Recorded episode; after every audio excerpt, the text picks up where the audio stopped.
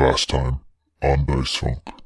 When it becomes just bones before it comes back together, um, I want to wrap it up in my cape.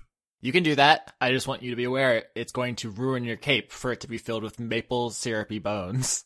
Dude, put that skull back. No. You can't just be taking people's skulls. Claudia says, if we go back up through the window and try to grab her, are you going to stop us? Is that where we are right now? You're kind of in a bind here. You can't really stop us without becoming criminals yourselves. I have silver knives. Does that count? So I'm not going to make you roll for undead knowledge. You know that silver interacts with uh, ghosts, and you know you have something silver. That's what you know. Is that you, Max? Mr. Hawthorne? As was established, he was very protective of Alice, and you, you guys ha- acted in her best interest. All right, so you guys enter the sacrum. Kind of a silvery skin, like long, luxurious hair, purple priest robe on, that the warden is an angel. They absolutely cannot, under any circumstances, lie. That's just a thing about them. And they also know always when someone is lying to them. Dora writes in her Ganny book, which is like a diary, Mm-hmm. but instead of Dear Diary, it starts with Dear Ganny. Master the undead. Subjugate the living. So like as we go back, Zoe's walking towards the Tarsus, like she's about to go for a drink. Yeah. Uh, and instead she stops and she sees Noe, who's been initiated into the lilies, and she just kind of watches her from afar and sees her kind of being accepted, and then kind of like puts her hands in her pocket and just kind of walks away uh, back towards the avant-garde headquarters with like a small smile on her face. Everyone around here just calls me the warden because I keep all the bad people locked away. But uh you can call me Warden Light. What do I roll for Bumbershoot to know how to murder an angel?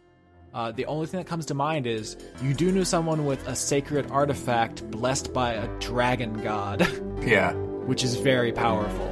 someone's about to die.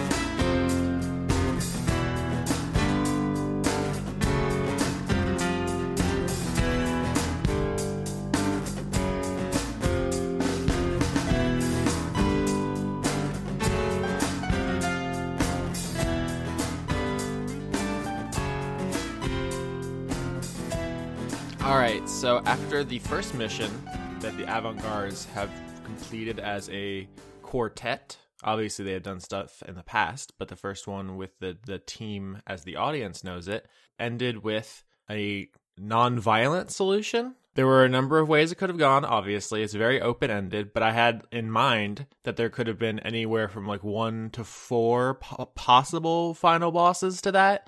The caretaker, which Bumbershoot disposed of by locking it in a chest. Uh, Alice, who could defend herself if push came to shove, but never was given a reason to. The possibly vengeful ghost of Maximilian Hawthorne, if he had been given a reason to get violent, which he did not. And then the rocks, if they had been forced to defend themselves in any way, were formidable opponents.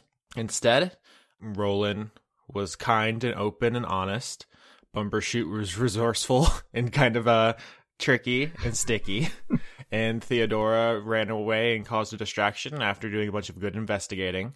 Uh, but the question is how does Zoe Legrand feel about her first mission as a bounty hunter? Uh, you know, I think in some ways she's she's not happy with herself ultimately because she had made a big point going into this how she was going to prove herself. It still weighs on her the fact that she didn't really get the approval of anyone. Like Roland and uh Theodora both gave her votes of approval, but she hadn't passed either of their tests in her mind. So she came into this sort of saying, I'm going to prove myself here and didn't really in her mind because she didn't accomplish any of the actual task, but that's kind of her not seeing the forest through the trees, if you know what I mean. She only sees that there really wasn't a success to the mission, and she feels like she didn't play a big part in even the result they got to. All her magic did was kind of cause problems along the way. I mean, it actually did solve a number of things, but it's easy to forget or to kind of gloss over things like the unlocking wave, which she really didn't have any control over, and um, some of her contributions vis-a-vis maple syrup. um, which like helps stick all the bones together in the sack and stuff, like just like little things. But I can see why Yeah. she would get down on herself. And plus, since you guys didn't bring back a target, which you you could have, to be clear. Sometimes I don't I want to like leave things to interpretation, but I want to be clear. They could have brought Alice in. That was a legitimate option. Um, but you did not, and so none of you got rewards, which means Zoe's like living in a really bare room. She didn't get like any of the things to personalize it, which would have uh, gone a little bit towards making her feel at home. So there's like emotional stakes to this failure, which Hmm. I think are pretty interesting, even if they didn't end in like a cool boss fight. but another thing is during the time between your first and second big mission with the avant gardes, uh, you do do some other stuff with and without the party, including um, some magical training to get to level seven. Um, I assume you took that in sorcerer. Yes. Actually, no. I took it in Robot Dog. You're really angling for that one, huh? I'm telling you, this this is this is the build up.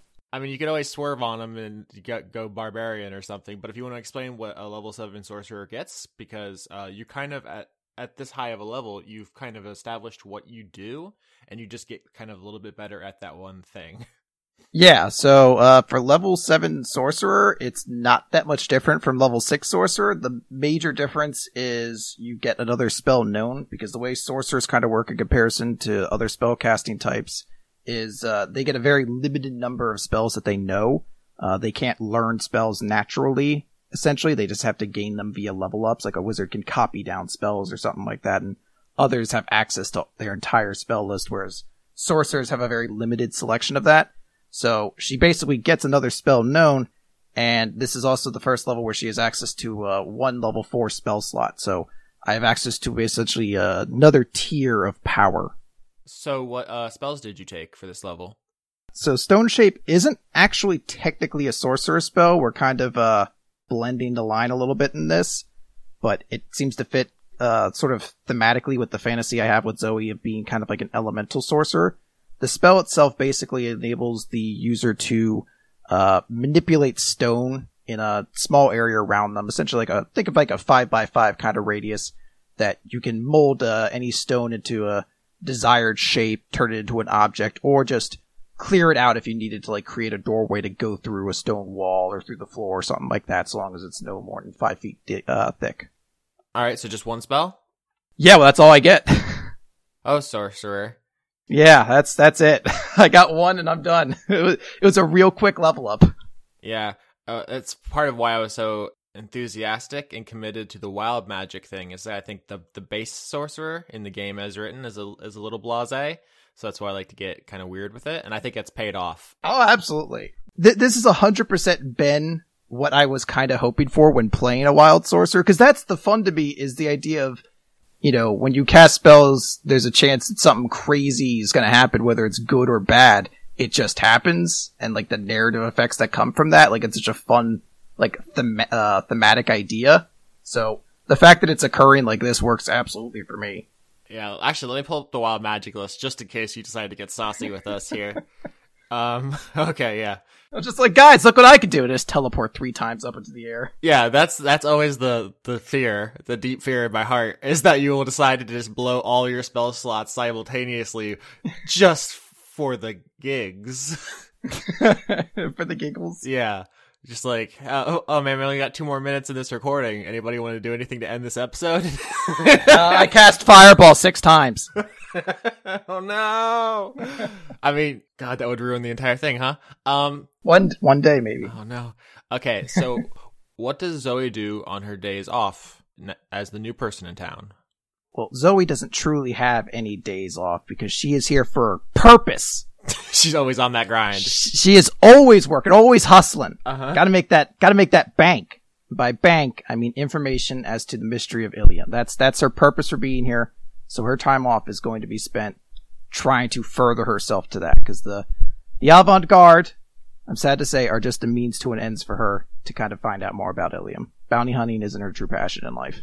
Although it's not as if she doesn't like Roland and Theodora, at least. Oh no, no, no. I I I mean that more as a joke. She likes uh, she doesn't have any issue with the the avant garde, but I just mean that is ultimately the reason she's here. It would almost be more fair to say that the avant-garde and the bounty hunting is something she just has to do on the side to continue finding out information about Ilium. All right, so where does she start her investigation? This is like her like Sherlock Holmes vignette. Uh, well, she puts on her hat, her Sherlock Holmes hat. Mm-hmm. The deer deer stalker. Is that what that hat is called? Yeah, I think so. And it's got some of the Super Saiyan hair poking out through it. Oh yeah. And then I think the first person she's going to meet is somebody who is uh, very significant that she did not know of prior to uh, basically the night before, which is the uh, the warden. yep, Warden Light, the angel. Yeah. Dude, I don't remember if we said this on mic, but there are a couple of different kinds of angel. But for as far as anyone in town knows, like he's just an angel. Um, it's not like common knowledge about like the different phylums in there. I'm gonna say in and out of character, I have no idea what the different kinds of angels are. So I I see an angel and I'm like, that's an angel. Yeah. it ends there. I'm not gonna be like, that's a red-breasted uh, northern stalk angel. It's a pileated woodpecker angel, yeah. So you go to the sacrum, Hmm. the big white tower in the center of town, and no one's there. Pretty much everyone in this town is like a fugitive or a criminal or a gangster or something. So no one really goes to the angel's house in the big imposing white tower of judgment. really? Oh, yeah. thought I was gonna thought I was gonna meet some uh, colorful characters like it'd be Mos Eisley in here. yeah, he just has one little cantina band guy with They're all just in the corner playing jizz music over there. On an aside. He had to know, right? I- I- like George Lucas had to know. I don't know. Uh, that dude has so many weird thoughts on various things that I think he was just in his own world. Okay. I mean, they don't remember they don't wear underwear in space, so Yeah.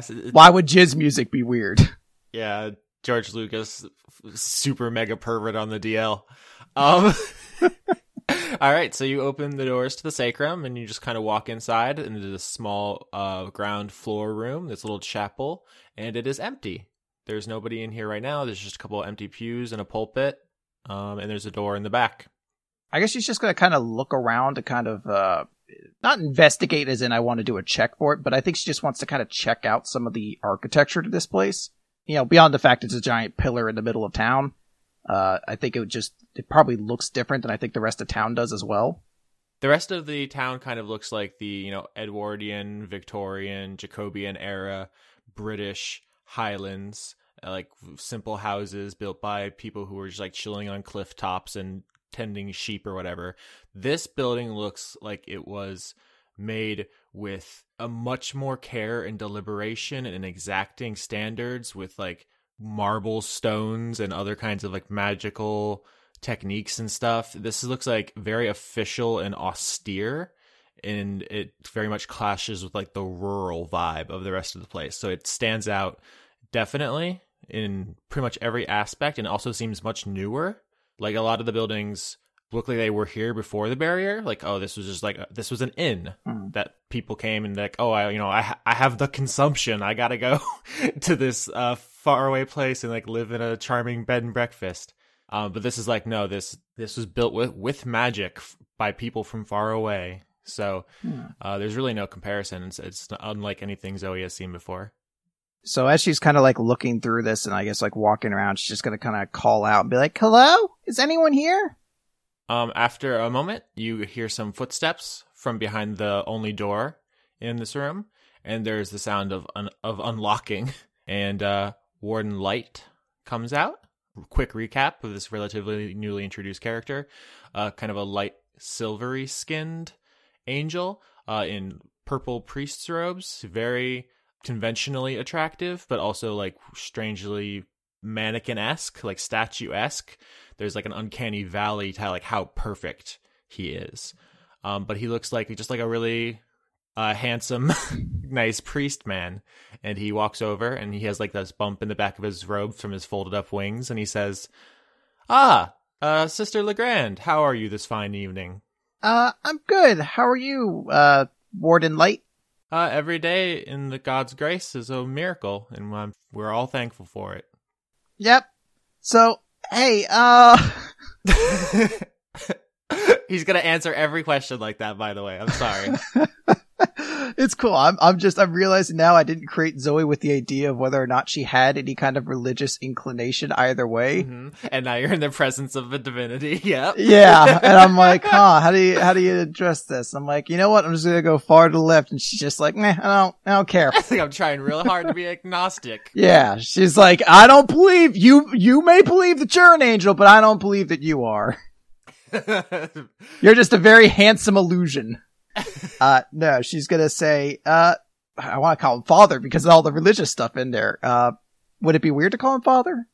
the choice of address I've just I've kind of devised for this uh, faith is brother and sister as like everyone's equals under the god of duty. Brother. Because okay. that would make them father, but you could try, and he'd probably like, "Oh no, no, no, my child, we're all children of Torm."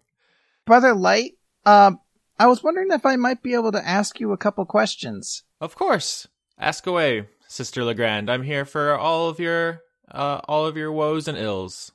So I've been kind of curious about Ilium. Uh, how long have you been here? I'm trying to think how do you refer to it because he doesn't. Angels are immortal. There's no reason to think they have uh, not existed since the beginning of time and will continue to do so. So t- time to them is super weird. But um, Yeah. Warden Light says, uh, "Well, I came here very uh, soon after this light descended on the town, and I've been here and trying to lend my aid as best as I can. Uh, does that help, or I don't know the exact year." Uh, well, no, that's that helps. So you weren't here when the light first came down, then, right? Uh, correct. Yes, I came uh soon after to aid the people who were stuck inside. Who were the first people here in Ilium then, or was just an entire town here and then the light came down? Uh, there were a few scattered individuals when the light came down, uh, none of whom, to my knowledge, remain. In the early days, there was no law, no order, no justice, and people did as they pleased quite cruelly, which is one of the reasons that uh, I have found myself so useful here. The people with the best knowledge of this early days would probably be Ishmael Bloodmountain, the giant, and maybe Lady Nim. Uh, the shapeshifters are hard to hard to say for certain because they can change their faces. They could be anybody from day to day. Hmm. You understand how that might make it difficult to keep track of the continuity of a s- single individual. That does sound like it could be a pickle. Do you have any idea what it is that the the barrier is that keeps people from leaving town? The gods give us many mysteries, young Zoe. Sometimes it is not for us to question. The gods give us the tides and gravity and the moon, and these are all miracles for us. And we do not need to ask their their every facet. Would it enhance your your enjoyment of a sunset to know all of its inner workings? But don't you think a sunset's a little different from a magical barrier that prevents people from leaving just one town? uh, it's not my place to question the wisdom of the greater workings of the universe. If it if this barrier is a test from the gods, then we will bear it gladly. And if it's a trickery from below, then the gods will conquer it. All that we must do is keep faith and be our best selves every day in the gods' light. Just gonna like kind of like rub her chin. Why does this uh, interest you so much, Zoe? And I can't lie to this guy, I believe is the thing. Uh Yeah. do I actively know that I can't lie to him? Like is that something I just know or So the reason I said that out of character was because I wanted to give some flavor to the reason him and Bumbershoot were immediately hostile. So I was I was kind of premising on that on like backstory stuff. But for you, there's no reason why you would know that yet necessarily. Okay. So, uh, in that case, Zoe would probably just say, I, it's just something that I'm really curious about, which would be a lie since that, that's a pretty grave understatement as to what her interest in it is. Sister Legrand, to bring more falsehoods into the world is only to dim its glorious light. Oh. And like, I, that's like the moment when she realizes that he just fucking lasered in on her lie. She's like, uh, oh, uh, well, I, I mean, I guess it's, it's a little more important to me than that. It's, uh, solving the, uh, the mystery behind Ilium is the reason I came here. And what will solving that mystery bring you? I don't really know, but it would give me a purpose, I guess. It's important to have a purpose in life and direction, but remember that your personal glorification will do nothing for your immortal soul. Yeah, Yeah, and I'll, I'll make sure to remember that. but I don't want to take up too much of your time then, I guess. Uh, thanks for the help. Have I been helpful? Uh, yeah, I definitely feel like I know a little bit more about Ilium now, so you were a great help. All right. Have a have the rest of a blessed day, and uh, keep an eye on that uh that Victor you live with. He's uh quite the troublemaker. Oh, Bumble? No, he's fine. He's just a scamp. Do you actually honestly believe that? So is that the truth? I, I, I don't think she, she, Zoe hasn't seen him do anything evil yet or anything, sp- like, she's seen him be, like, mischievous and kind of, like, uh, like a little bit of a jerk, but I mean, he's stolen some stuff and he keeps joking about eating you, but I guess you could laugh that off. Like, yeah, but I, everybody's but I had mean, that like, one racist friend, or you just, or you're just like, You just think, yeah, I mean, he's he's he's listen, he's good, he's good on the inside. It's fine. yeah, it's, push comes to shove, you probably, he won't probably call you uh, racial epitaph that time. also, I do like the idea of a racial epitaph because that's not what that means. It's very good. Yeah, no, I think uh, I don't think she she has like a negative impression of uh Bumbershoot. I think she was intimidated by him initially because of Mhm. the way their uh their trial went down, but I think after that she she's kind of seen a less intimidating side of him since he's been cowardly like kind of eking the rest of the mission. yeah. All right. So, uh, where do you go next?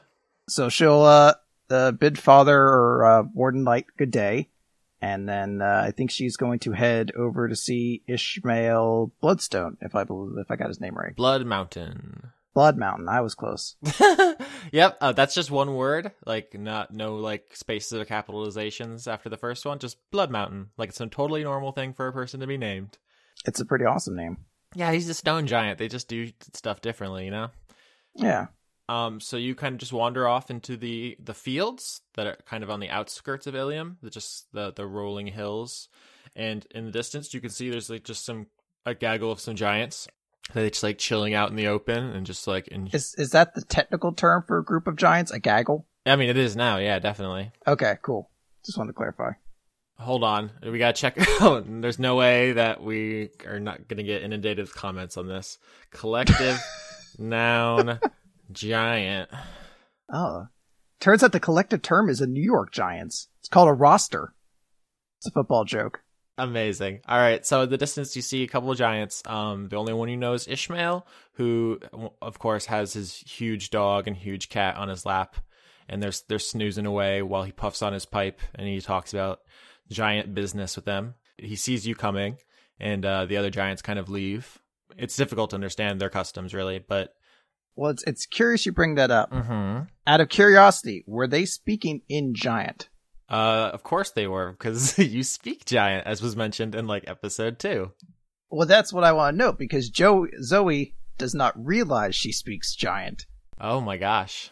The logic being that it happened from a wild magic effect that she just didn't know what happened, Uh huh. and she hasn't encountered giants before. So I like to believe this would be the first time she realizes, oh hey, I can understand giants talking. Yeah, so as you're approaching, I guess you do hear them. What to everyone else would just be kind of like low, grumbling, deep vocalizations.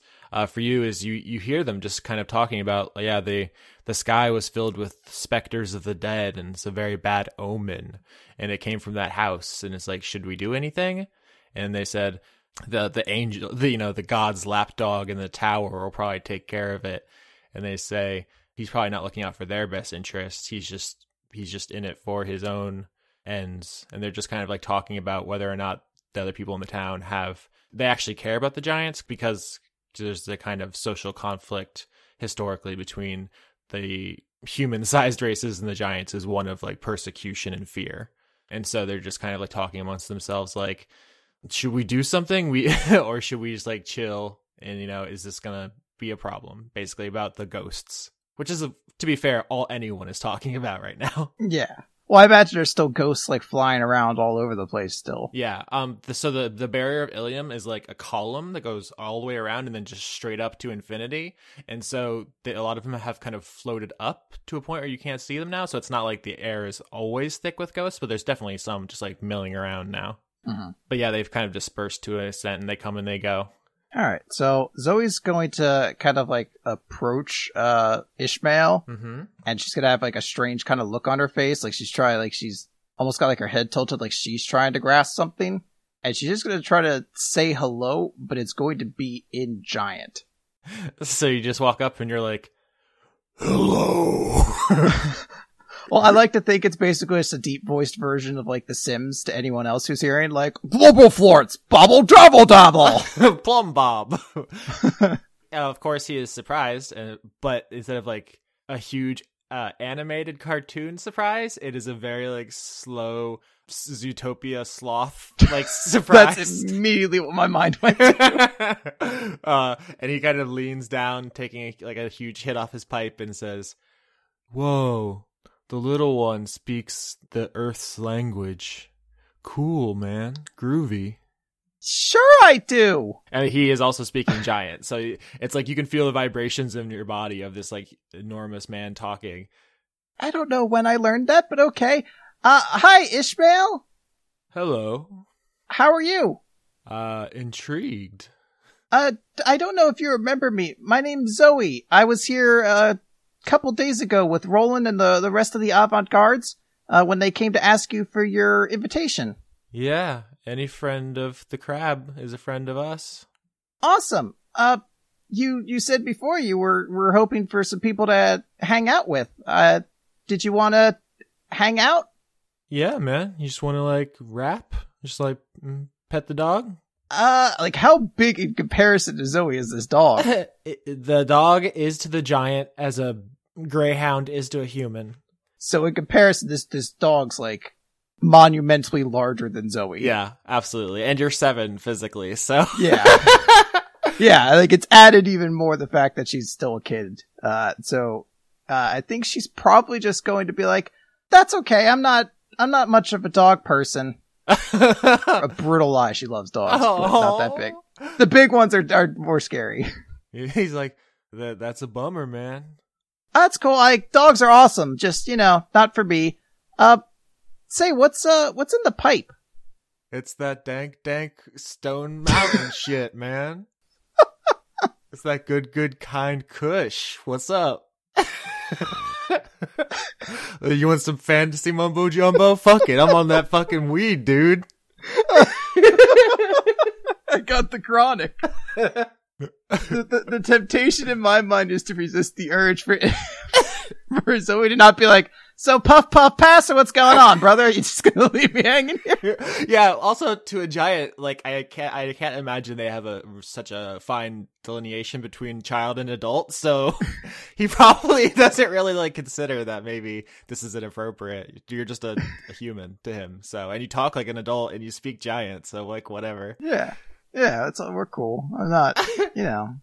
Yeah, I could just make up a drug and be like, "Hmm, this is the the emerald harvest of the northern Kushlands or something."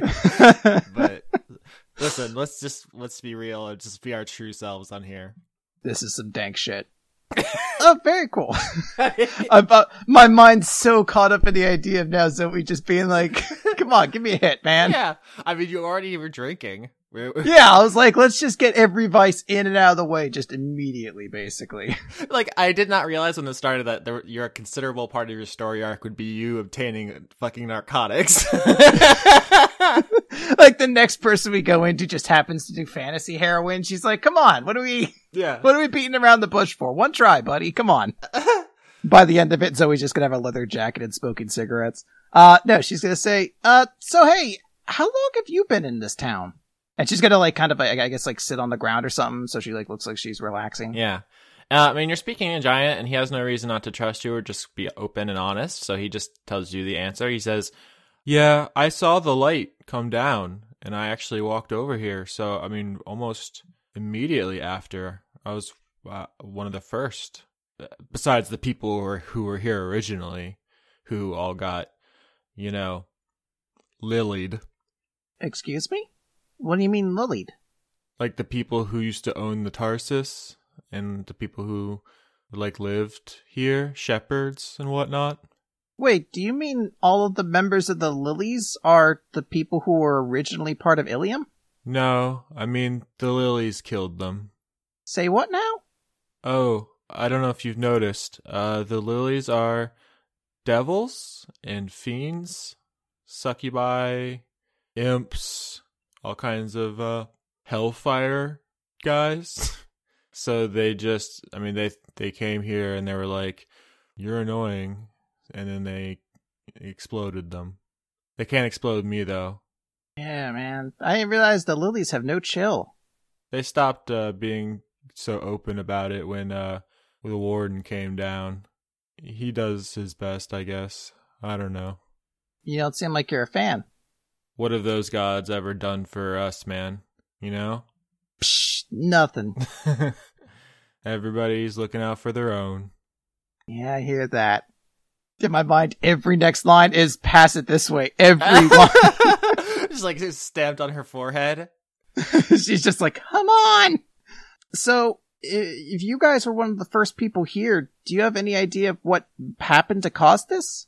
Uh, I don't know, man. I I heard I hear the wizards who come in and they're always talking about some kind of treasure, like that. There's some kind of uh, I don't know secret magic thing, or maybe it's like some kind of uh curse or some kind of like trick to like get people in here. But it worked out for me, man. Nobody gives me a hard time. I just eat my crabs, pet my dog my cat. Seems like a pretty good curse. And You're happy here? I mean, you came here just to check something out and now you can never leave. Where would I go? Why would I go? Every once in a while, someone asks me to build a house and they pay me in sweet leaf, and I just hang out, man. Just, just feel the cool breeze. It's basically paradise. Hmm. If you ask me, everybody on the outside is the ones who are trapped. Maybe. In her mind, she's just like, stoner. it's 100% what's happening. he leans down with his one free hand and like picks up the cat and like offers it to you and he's like you want to hit on this belly yes, yes, I do. do you pet that belly I'm petting the shit out of that belly. Oh, wait. Oh, God. I just realized something. yeah So, Zoe's flaw on her character sheet is that people and animals are uneasy upon first meeting her because she carries an aura of danger. i love it yeah you go to pet this giant cat belly that he has offered to you and you startle uh the cat a little bit and it you know that thing where they like clamp down in your hand when you're getting some belly pets Oh, God. it would it would be very dangerous for you if you weren't so small that you kind of just like get caught in the pads of its feet and it, just kind of consumes you. It just kind of surrounds you and you get smashed up in Just there. Israel! Israel! Help! Come on, kitty. Don't be like that. And he like picks the cat up off you and like shakes it around until it drops you. Soft, right? Yeah, very soft. It's good stuff. You know what? You're a real cool dude, Ishmael. Yep. Cool as the other side of the rock. That's me. Word. Dank memes. And I imagine she just hangs out with him for a period of the day. oh, can these guys be best friends? I, I, that's what I'm hoping for. And then there's a sequel series after this where we're cops. it's amazing. Uh, he does ask you like, where'd you learn uh the tongue? Oh, you know, I picked it up here and there. Uh, I, I, I had a family who was pretty worldly, so, uh, you know, just kind of osmosis. Nice, nice. And you guys, and then you guys just kind of like chill in the field. Hey, want to see me cast teleport three times?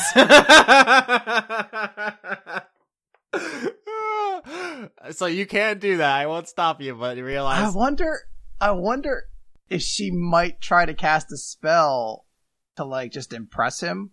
I mean, it's a huge risk, but you know, it's also, I think, super interesting. I just would want it. I want it to be something that makes sense for Zoe because I think she isn't she kind of self conscious about the the collateral damage.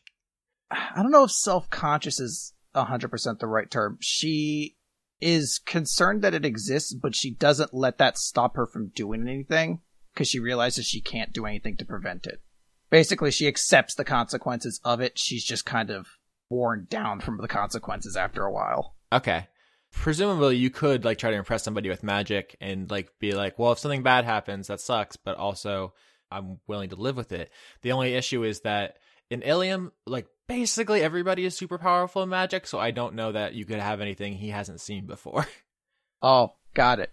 What if he's like, "Oh shit, my pipe ran out, and I need I need a new light." And she's like, "Fireball!" And she just like points into the air. Listen, if you want to do it, you can do it.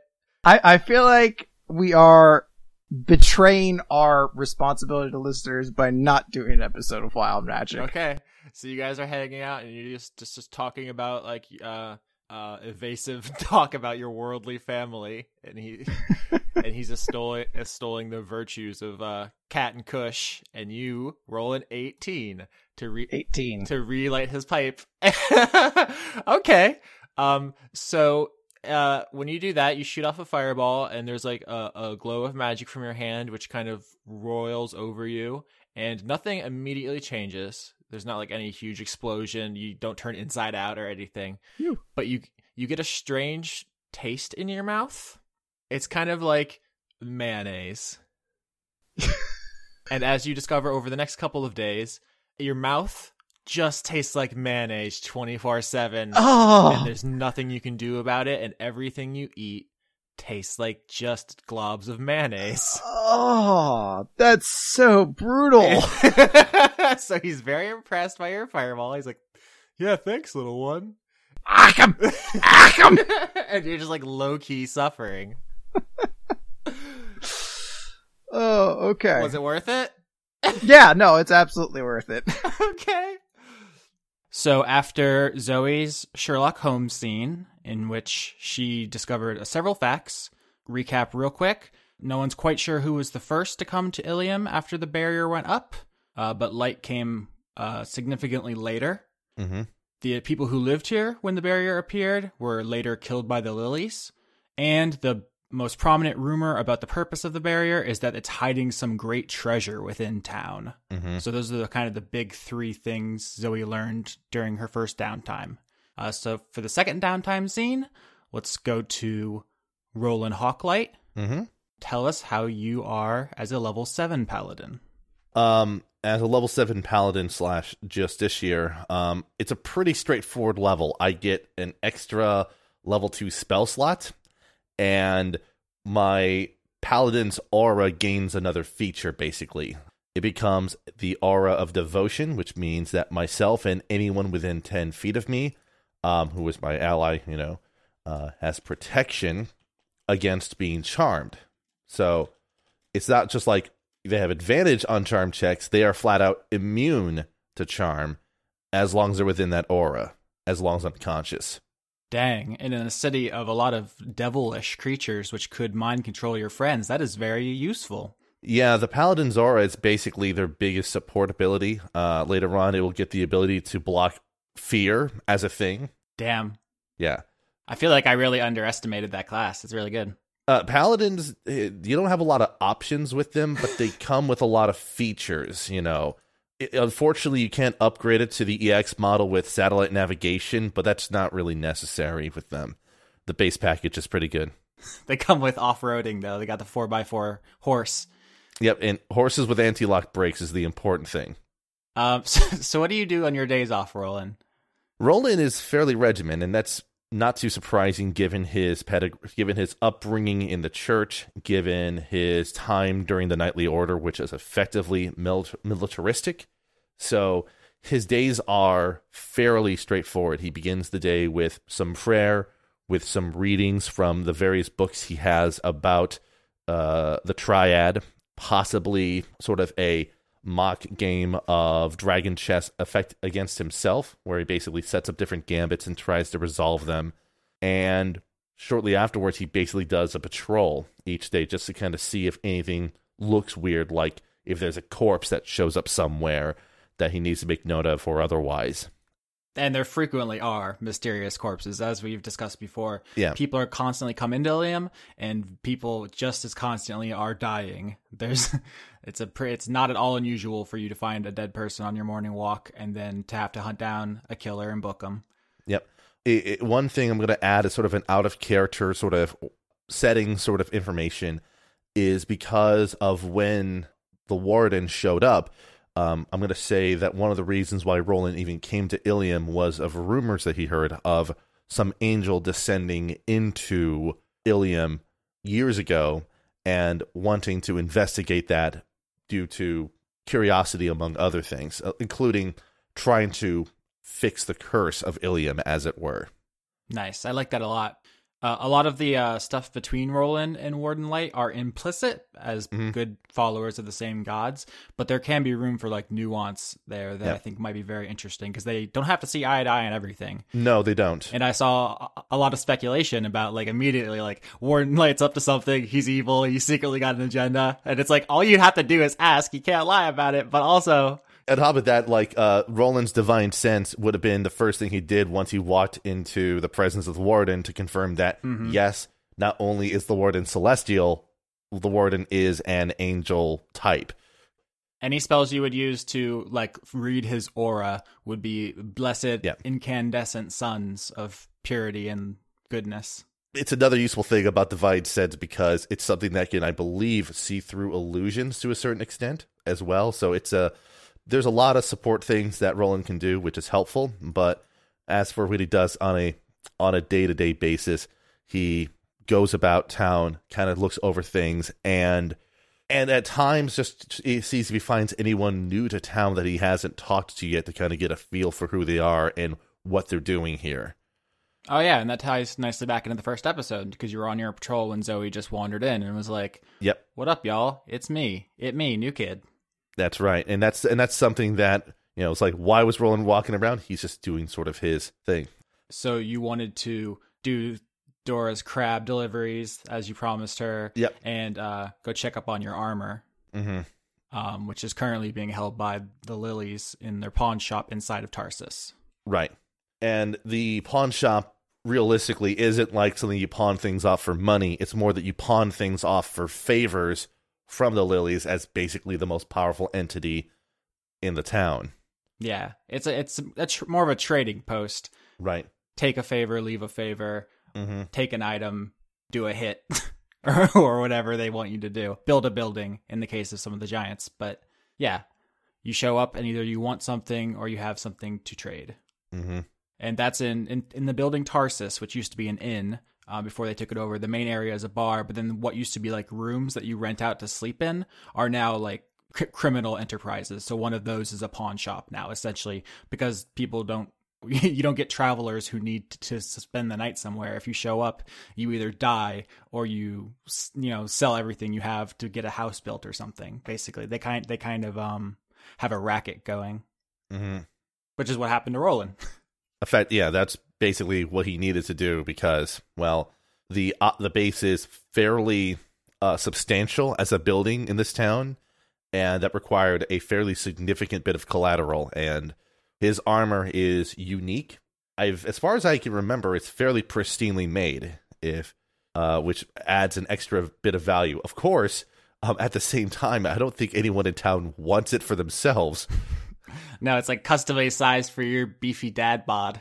Yeah, it's custom sized for for Roland's body, and on top of that, it's just embroidered with just these icons of the triad, which is incidentally tied to the warded, who is not really a nemesis of the Lilies, but more of an inconvenience they have to put up with uh, all the time.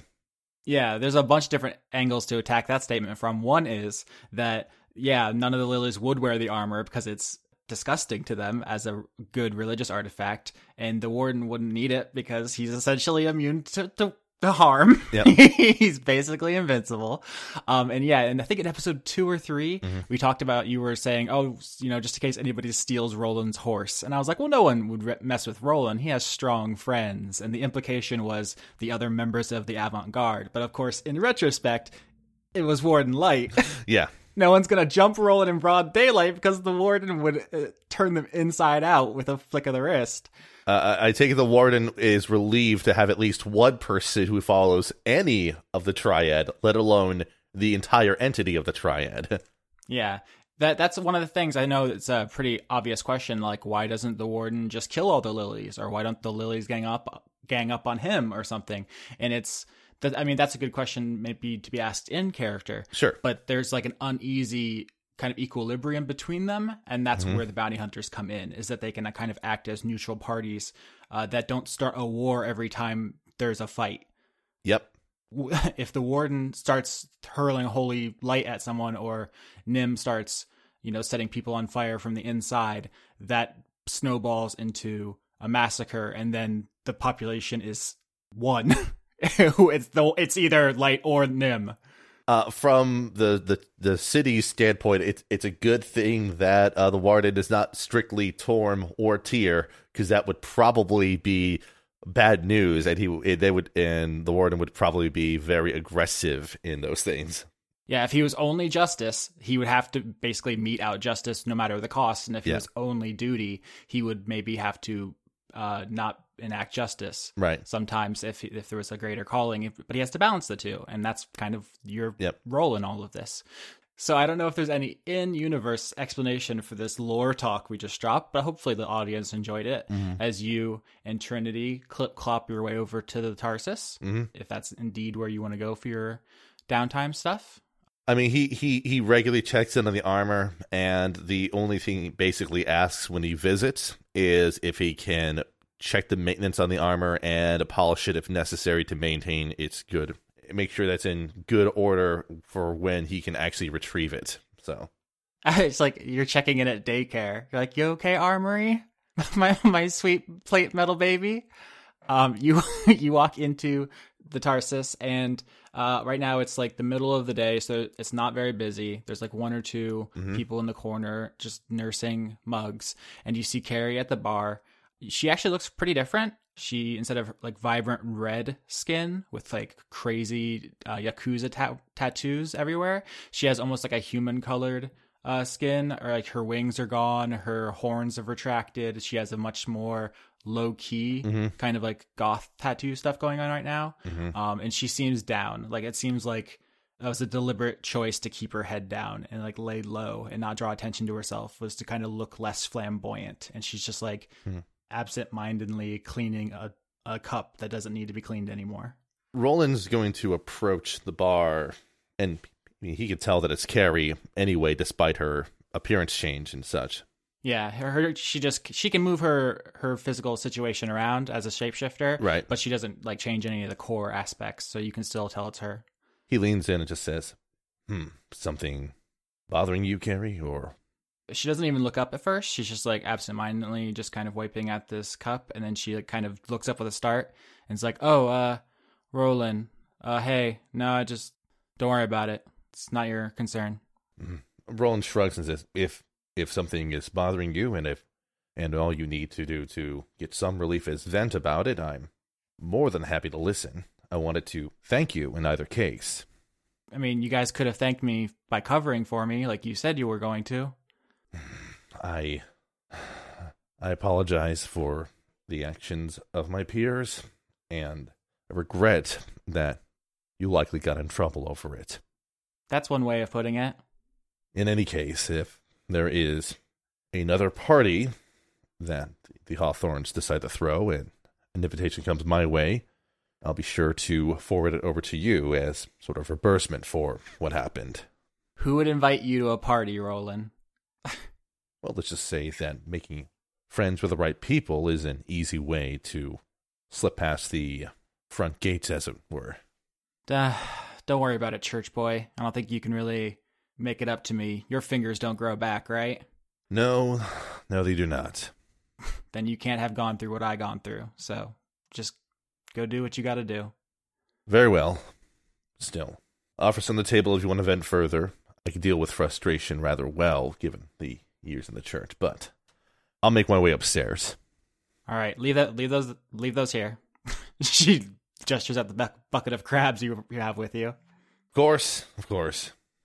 he just sets it on the bar and moves on up the stairs to the uh, to the pawn shop. All right, behind one of what used to be a cramped little room rented out to travelers is now a little shop or rather a table with all kinds of things spread out across it that people come in and either add to or take away in exchange for some other thing. Um, and behind this table, there is a small red figure. Uh, this would be the pawnbroker Penny, who is an imp, which is a red devilish creature about the size of a large bat. It also has red bat wings and kind of a scorpion tail. Basically, the lowest form of devil that there is, but it is like most devils, uh, pretty hardy when it comes down to it. It's no threat to a seasoned adventurer, but to a civilian, it is insurmountable. Is kind of the the power scale we're dealing with here. So in a one on fight, Roland could probably take Penny the imp, Mhm. but that doesn't mean she's she's nothing. It's just in comparison to everyone else here. Uh, and she sees you come in, and she kind of flaps over, and she's like, "Ah, armor again. Every Tuesday with you. Mm-hmm. Mm-hmm. I ain't scratched it."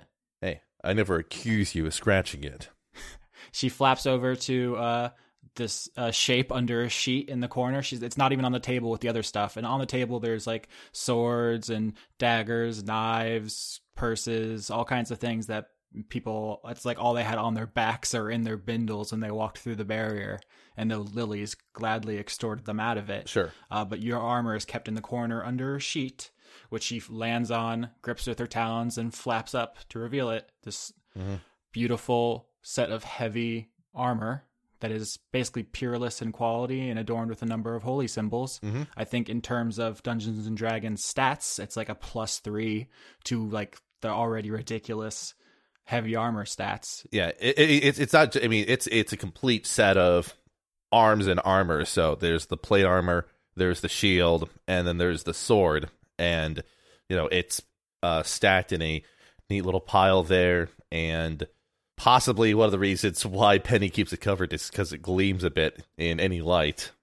yeah, this thing's a distraction. Everyone comes in and they're like, how much? How much? And I have to be like, no, the church boys keep saying he's going to bring me something. Never does. Every week. Empty handed. Well, it's certainly not my fault that a job comes down and it's impossible to turn in the uh in turn in the request in an honest manner, but I heard about that. Apparently, couldn't bring yourself to beat up an old lady. well, uh by that point her husband, which is a ghost at this point, would have probably assaulted us uh, at the slightest attempt to take his wife away. So, You can't take a ghost? You have 200 pounds on him. You're talking about a you're talking about the ghost of a necromancer who could have had influence on the other spirits that it contained in the house. excuses, excuses. Hmm. Bring me something good, Roland. Have you been swindling other people recently? Any newcomers you've had to deal with? All day, every day. Any of them actually live for longer than a day? Not my problem. I never said it was. Oh, Roland, you always right on my Tuesdays. Well, see the armor's in good order. I appreciate that you haven't sold it off to anyone. Who else is going to bring me something as good as you can? You have access to every dangerous person who walks in here. All you have to do is say they did crime. Just clunk them over the head, take their stuff. The warden wouldn't mind. Come on. That wouldn't be the proper way. That being said, if you needed someone to do security detail so you could go out and have a little bit of fun yourself, might be a way to barter some amount of leeway. Are you asking us to hire you? You think the boss will hire anywhere, hire anybody who uh, consorts with that bumber fellow? Listen, I'm not asking you to hire Bumbershoot. I'm asking you that if you wanted, you know you can actually trust me because you actually have collateral on me. Ah, talk to the boss. I ain't hire. I just trade. Fine. Some other day. I can tell that she's probably still a bit cross about how things play- panned out at the party. I heard she had fun. She was mad at Carrie, but you know she's always mad at Carrie. How's the new How's the new kid turning out? I heard she's got uh, some interesting potential, and that's all I'll say about that. You feel me? She winks aggressively. I can dig what you're saying here. All right, man. Now get get out of here. Bring me something. Every time, every minute we're talking is a minute you ain't getting me something. Come on. All right, all right. You're scaring the customers, Roland. You got good juju. Nobody likes it. Get out of here. Just Roland just sort of waves a hand dismissively as he walks out and heads back downstairs. Uh, is there anything else you want to do before you head back to avant-garde avant-garde headquarters? You notice that Noe is not here. Yeah, I was gonna say Noe is probably not in. If she was around, she wouldn't be in the bar area. I mean, he wouldn't mind talking to her, but he's not gonna try to push to find out where she is. Yeah, and believe me, this is Austin to sketch now. She will be. She'll show up again. I'm fully aware. believe you me. Yeah. Yeah. Uh, so Roland Hawklight uh, shakes his head, gathers uh, up his horse and stuff, and heads back out home. And uh, just in time to probably play a game of dragon chess with Zoe, who who reeks of weed a little bit. I don't know if you want to give her a talking to about that. Listen, the Giants mean well. They're just very uh, particular about their indulgences. It's a cultural thing. Listen. They they they they prefer keeping things as slow as possible. It matches their tempo. mm-hmm. Very much. Uh, next up is Theodora, no last name. Hi. How is uh, level 7 Warlock treating you? Uh, pretty good. I got some cool shit. I like cool shit. Uh, so I get one invocation and I get one spell. Mm-hmm. I took, uh, there were a lot of cool ones, but I took Eldritch Sight, Uh-huh. Which is I can cast detect magic at will without extending, expending a spell slot. Nice. So we can just skip all future investigations. You immediately know whatever is important in an area. Exactly. There's a, there's a number of invocations for warlocks that are basically like level one or so spells that you can cast at will without expending anything. I just thought that one might be useful. Yeah, warlocks get a bunch of really good stuff. It's just they only can do a couple spells per rest. Is like supposedly the balancing thing. It's just in this kind of game where we don't do dungeon crawls, throws it all out of whack. Plus, I have a bajillion, like, cantrips anyway. That that is a general balancing thing with fifth edition because if you do a lot of short rests, then warlocks become significantly more powerful than every other caster in the game. Mm-hmm. Uh, and what was the spell you took? You get fourth level now. Uh, yeah, but I went with the third level because I didn't, I wasn't really feeling any of the fourth level spells yet. Uh, so I took Vampiric Touch. Uh, which is, I assume, self-explanatory. Uh, it, I like have to roll a melee spell attack in to, on a creature within reach. If I hit, it's three d six necrotic damage, and I regain half the hit points equal. I mean, I regain hit points equal to half of the damage, and I don't have a lot of hit points, so I need that.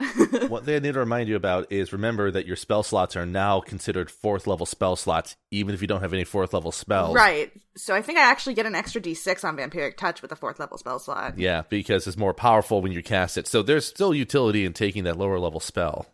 so now you can just basically Kirby up people's health points. Yeah, and I have to make the Kirby noise like when I do it from now on. It's canon. It's absolutely mandatory, or you take damage.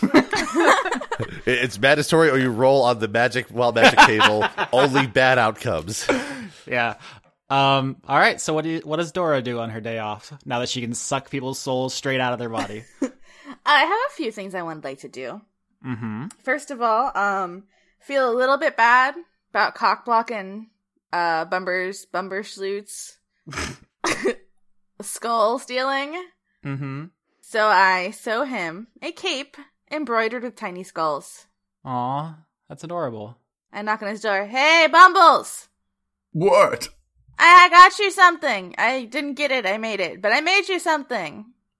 Okay. He opens the door. And I give it to him. It's like embroidered. It's a cape to replace your syrup cape, and it's got little skulls all over it because you didn't get any skulls. All right, Bumbershoot goes through like a series of facial expressions. Uh, first, like anger at what happened before, then annoyance. Then he looks at it, and then he just kind of sighs. And then he puts out a sh- hand to shake it, and he says, "Mischief, friends." Mischief friends, and I shake his hand. Okay. Then he closes the door, and then he leaves her alone. I slide a crab under the door. Uh, let's say, let's say it is now canon that the door is just uh, high enough off the ground on the bottom for a crab to go under. That's a very I accept That's a very short crab. Yeah, I guess. It could be a baby crab. You don't know. I'm gonna kill a baby crab and eat a baby crab. Look, well, I, I can't eat it, but whatever. you breed pygmy crabs. Yes, I I breed all kinds of crabs. Y'all don't know my crab life. Okay. Y'all don't know my crab life, an early title contender. um, so now I'm gonna go talk to Winnie because I need some I need some info. It's your boy, Winifred, back at it again by popular demand. Hey, Winnie, what do you know about ghosts, specifically controlling them to get them to do what you want? Uh, that's an ominous question. no, it's not. just, don't, just don't think about it. It's not ominous if you don't think about it. You don't know what I'm gonna use those ghosts for. Uh, well, I would say to ask the ghosts, but I guess they're not very communicative. And I would say ask Warden Light, but I hear he's already working on ghost stuff. He probably doesn't want to be bothered. Uh, didn't the rocks do soul experiments on the outside? Yeah, but I think they're mad at me, so I was gonna ask you first, but apparently you don't know. No, I mean, I could look it up. I don't have. I don't know if I have any books on ghosts at hand. At Tentacle, Okay. I'm telepathic. I can't read. Bye. Oh no! Sorry. Come back. And I'm gonna I'm gonna pineapple. Pineapple. Hello, it's your boy Winnie. I'm not mad. I still love you. Bye. I can still see you. But, uh, you, you guys had a telepathic conversation in the same room, and then you hung up on him to his face. I was out. I was out the door already. okay, I like mine better, but that's fine. It's all well. I was like in the doorway. I could still see him. Okay. Um. So I guess you're gonna go visit the rocks. Oh yes. I'm gonna slide up in their DMs. they have like a charming log cabin, uh, pretty far away from everybody else, like pretty close to the barrier on the far side of where Zoe came in. So they like to be by themselves, and uh, you hear them before you see them because they're kind of on the other side of like a hill, and you hear them like yelling. And Claudia's like, "Now to the left, back further, right, th- right there, good." And you like hear them like her like yelling at him basically to do stuff. Um, and as you roll up on their on their crib, uh, you see them out in the yard and doing basically combat practice. Robin is taking all kinds of different forms, like targets basically on one side of the yard, and on the other, Claudia is shooting her projectiles at him as practice. And we didn't actually get to see them fight in the last arc because it never came to that. But what she does is, and as you see before you now, uh, with a wave of her hand, her messenger bag opens up and a handful of precious gems float out ruby, sapphire, emeralds, and such, which are valuable spell components, which is what she used them for outside. But here, with another wave of her hand, she fires them like bullets with telekinesis. But she's basically using her slime husband as target practice as he takes uh, more difficult targets, basically. He's like making bullseyes with his goo hand for her to hit, and she's firing precious gems at him. Hey. That's one way to get their attention. Uh, Claudia turns to you, and uh, behind her, Robin forms the shape of a giant question mark. Hey guys, what's up? I'm just here to chill. Don't mind me. How are you, Dora? I'm good. Uh, I learned some magic. I have a lot of crabs. I'm experimenting with a new crab species. It's delicious. I uh, got a lot of sewing done. Also, what do you know about ghosts? Just gonna slip that one in there, huh? Thought you, I, I thought you'd notice that. With a wave of her hands, she re- resummons all of her gems and just deposits them back in her messenger bag, which closes telekinetically. Uh, and she turns to you and says, "So you guys let the ghosts out of the box, huh? And now you're trying to what? Put them back in? Is that what this is about?" Oh no, I'm not trying to put them back in. Oh, I mean, that's what other people are trying to do, but I have no interest in that. What's where what's the fun in putting them back in the box? Oh, I I just assumed because you work for Roland and Roland is excuse you? I do not work for Roland. I work with Roland.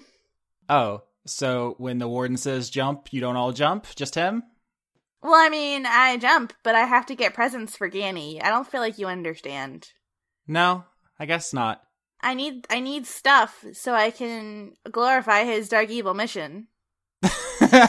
this is in character laughter as she just looks at you, you tiny, slightly damp Joker and just like you're trying to glorify his evil mission by what playing pranks on the ghosts?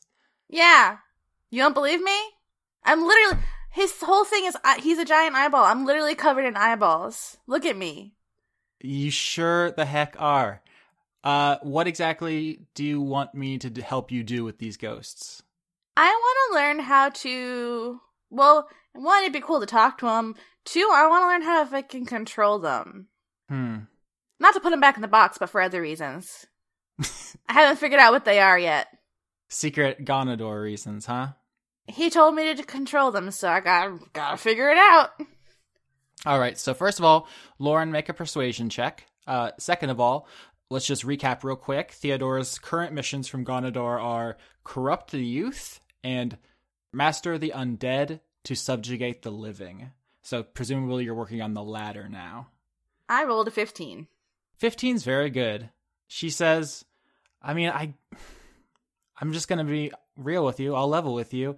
I think I can help, but what's in it for us? Because if you suddenly get yourself a ghost army, I feel like that's going to give you guys a pretty big advantage the next time we butt heads on a mission.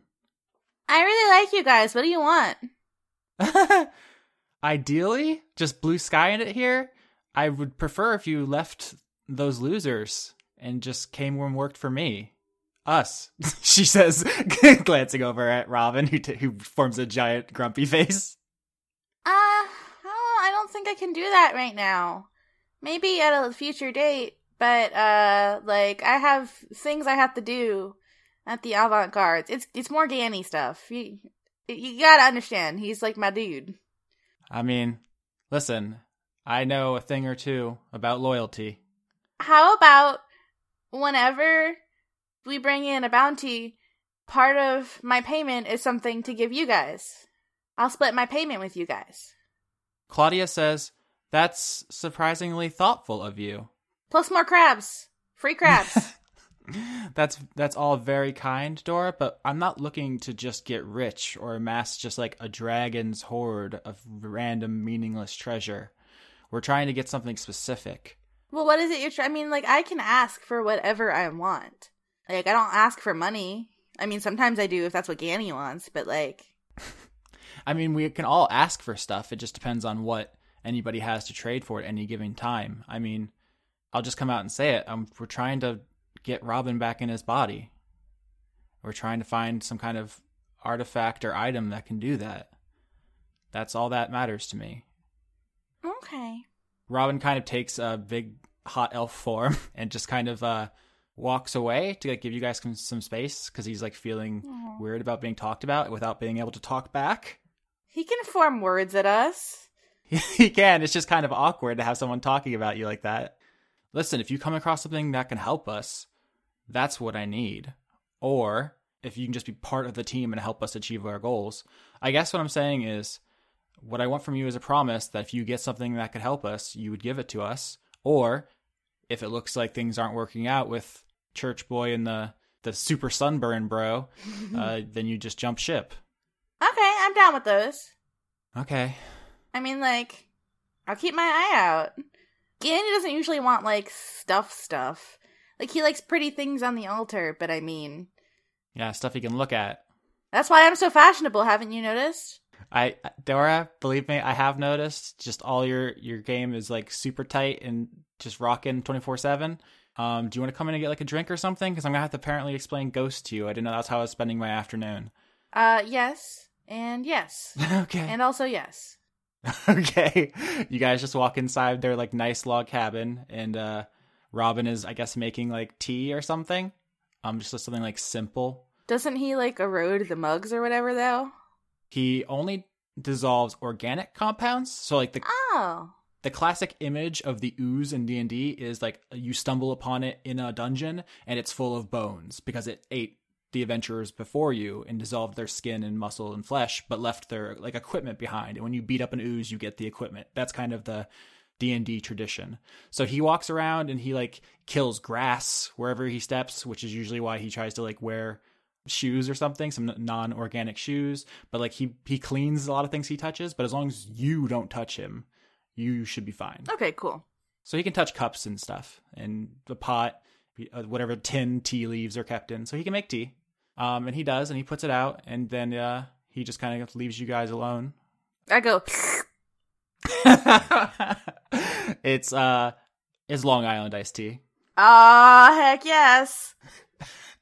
Uh, Claudia also takes a sip, and she says, "So do you want just like the crash course in the simplest stuff? Is do you need like a full rundown?" Give me all the knowledge on ghosts and also how to control them. Mostly that. And talk to them. I like to talk to them because, like, I don't know, maybe it gets lonely being a ghost. Can you talk to ghosts? I don't know how ghosts work. All right, so here's the the quickest synopsis I can give you on ghosts.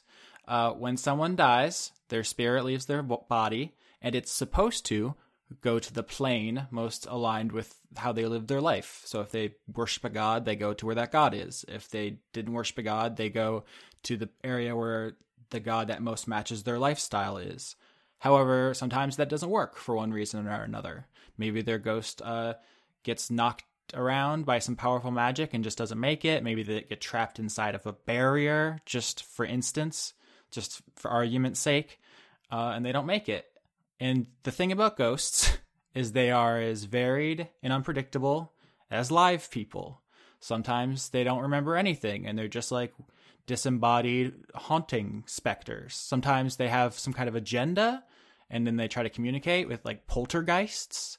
Uh, sometimes they have a very specific power which they use for something like a banshee. Like we have names for almost every possible way this could turn out, uh, which shows you that people have been studying ghosts for a long time. But the problem with just saying, "Hey Dora, here's how ghosts work," is that they work in dozens of ways, and that's part of why it's so hard to study them. I've we spent a lot of our undergrad and graduate work uh, studying them, and I can tell you like all the basic types and their abilities. But uh, if you want to talk to them, uh, there there is a spell called Speak with the Dead. But the question is, how much of their memories do they have to get information? That's not. Sometimes they have a lot. Sometimes they're like are bound by a tragic love, and they all they can talk about is, "Oh, Jeremy, I miss him so much," and she's like, "Oh my God, gag me with a spoon, ghost." Fuck Jeremy. It's just right. it's just not worthless. Hey, Jeremy. And sometimes they're just like murder ghosts. Like they just float through graveyards, just eating children. I, you can't really predict these things until they happen. You understand? Okay. The spell, and she gets kind of like hesitant at this point, but you 15'd on your persuasion.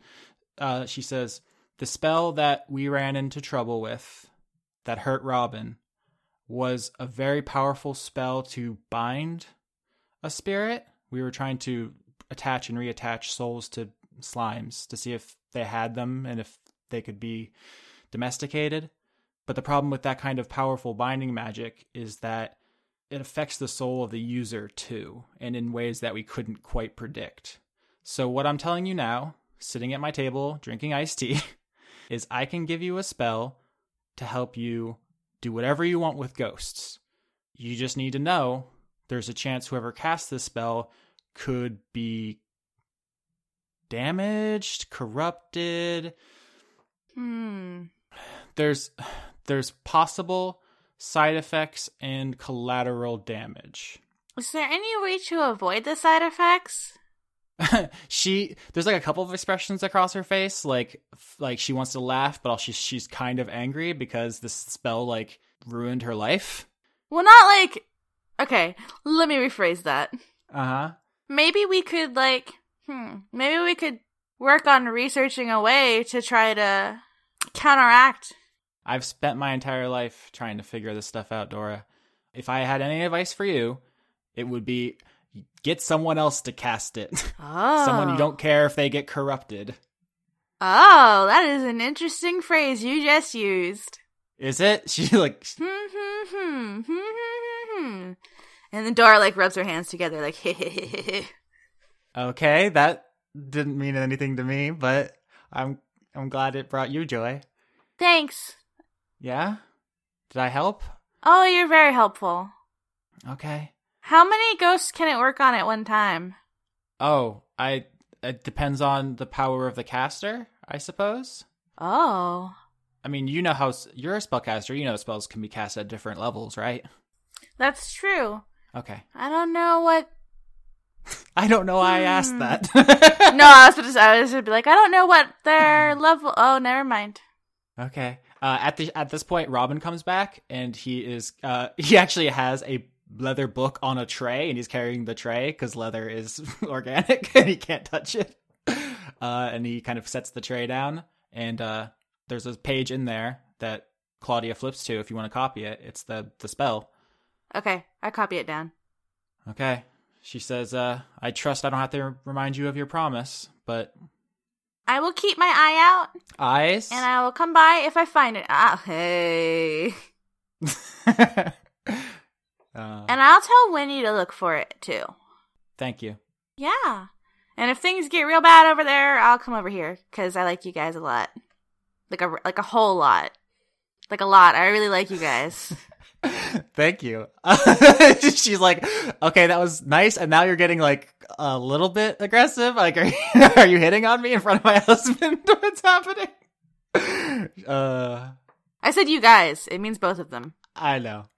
She says, she says, tell Roland he sucks and Bumbershoot to kiss my ass. I will do that. I think Bumbles will be very upset, and I'm really excited to see his face about it when he gets mad. Okay. Have a good day. Bye. Uh, is there anything Dora wants to do uh, f- during the rest of her day off? We should go home and like work on her crabs and like play with Mr. Smooches. Work on her crabs, you say. She's like, I have a new formula for a pre-buttered crab. It's born buttered. exactly. This one comes with herbs and spices already inside. now I'm hungry. I'm always hungry. All right. Finally, the one everyone's been waiting for. People were skipping ahead in the app trying to see when they could hear the voice. Where's Bumbershoot? Where's Bumbershoot? Hey. Bumbershoot Von Victrola, level 7 rogue, fanciest vampire. How are you and what can you do now? Uh, be- besides some like minor like uh, number changes, the real only major thing uh, that Bumbershoot uh, has available available to him now is he has a rogue uh, ability called Evasive, and that means he can make a dexterity saving throw against an area effect and take zero damage. Uh, fail the saving throw against an area effect and still only take half. So there's like no way that he can take full damage against an area effect so long as I remember it. Uh, Like- so as long as I remember to do it. Uh, and you also have Uncanny Dodge, which is basically the same thing for physical attacks. I can't wait for him to dodge uncannily so I can be like, wow, that dodge was uncanny. My point is, he's very hard to hit. Bumbers, Yes. how do you spend your days off? Nights, I actually would assume. Oh, it's murder time. I'm gonna kill someone until they are dead. I mean, we've all been waiting for it. It would be disappointing if you're like, I think I'm going to go antiquing. like, Yeah. Can you also go antiquing? Or like after it's how you calm down after your murder. I have so I have I have so much to do, and I have a very like long outline of what I need to do to make sure I do do this right. So I don't think I'll have time. All right, you have half an hour, so let's uh let's go on a ride together. Okay. Bumbershoot is in his room. First thing he does. Oh, oh, oh! I guess I should just say uh, ahead of time. Oh, I'm killing Alice Hawthorne. Damn, son. A- a- anyway, Bumbershoot draws a picture of the sigil and puts it in his pocket. That's the first thing he does. Second thing he does is he opens the window a bit and leaves it open, and then he turns into mist and he floats over to Hawthorne Manor. Um, there's a few ways I can go in, but I'm going to try first way first. There's a bunch of, by the way, there, there's a bunch of different ways that this could shake out, um, in my head. The worse for Bumbershoot, the more awesome it is. so I'm not, so I'm not sure which one I should be rooting for. Um, but anyway, It should be clear by now that Leon is not playing an optimized min max character. He's playing a selfish asshole who wants to do selfish asshole things. And Yeah. let's all can we all just get comfortable with that, everyone? Because I've seen some people who are like, "Why doesn't Bumbershoot X?" And it's like Bumbershoot doesn't want to X. What Leon's doing this episode is what he made the character to do: win, lose, or draw. right. Like, I, I do not care if Bumbershoot dies. He doesn't exist. It's fine. That's not nice. He's a valuable three dimensional person. He has interiority. Okay, the point is, all right. Anyway, ba- back to this. Um, bu- first thing Bumbershoot wants to do i- in mist form. When I go around the um uh, lawn, are there any skeletons out, or are they just done? The skeletons have reformed and are patrolling as they always do, which was the reason that no one ever Okay, why no one ever messed with Hawthorne House previous to that mission is because it's essentially Okay. a skeleton fortress every other day. that's cool. That's cool. Okay, I feel like in mist form they are not going to be able to detect me, but we'll see how that shakes out. Stealth with advantage. So With you, advantage. you can be spotted, it's just unlikely. Yeah. Okay, that's fair. Twenty six and thirteen. I'm going to go with twenty six. Oh, is that the strategical choice you're making? Yes, it is. D&D allows for so many options of how to Yeah. 26, you go wherever you want. Okay. Um, first thing I want to do is try to check the uh, second story window to see if there's any way that I can seep in. If that's not an option, uh, there are other ways I can get in. Uh, so the second story window, which the rocks blew out after you, Yeah. the yard was cleared of skeletons, uh, has been fixed is a word. Yeah. Fixed in quotes. Uh, you guys remember when you tried to cut up to the second floor through the first floor and it was filled with bones immediately? Right. That's what's happened with the window. It's it's now where there was a window, there is now bones in the shape of a window. Okay. So I can slip in through through through bones. If not, it's okay. I'm I'm just at, it's, it's in my mind that makes sense that I should be able to slip through a bone. But if not, I can we can do something else. Bones are not air. Bones are not airtight. Fair. No, that's great. Yeah. Uh, I was trying to think how like magically if they would have like done like an airtight spell, but that's that's splitting bone hairs at this point. Yeah. You can you seep onto the second floor. Cool. And there is uh, just a bunch of differentiated skeleton parts here floating around, cleaning. It's the caretaker again. You locked a lot of it in a chest, but if you recall, not all of it. Okay. Do I have to redo stealth, or is that my stealth for for good? Uh, that was your outside stealth. Okay, fair enough. All right, let me do it. Let me do it again.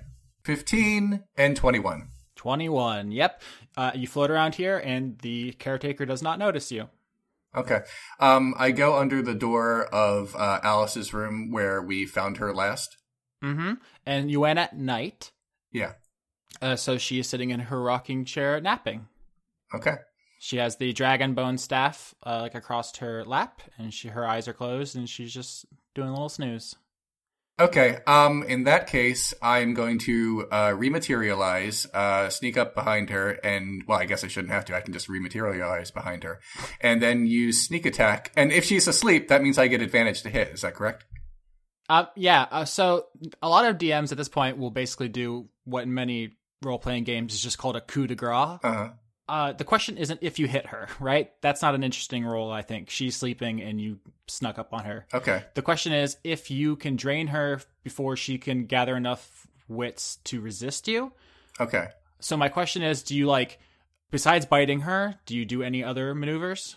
Oh no. Well, I, I mean, uh, let me be clear here. I'm using back um, uh, sneak attack to stab her through the head, and and and then drain her as she's dead. I'm Christ. not. I'm not dra- I'm not draining her and like I'm not gonna Oh, like geez. suck start like I'm not gonna just start sucking on her and say, "Hey, stay still."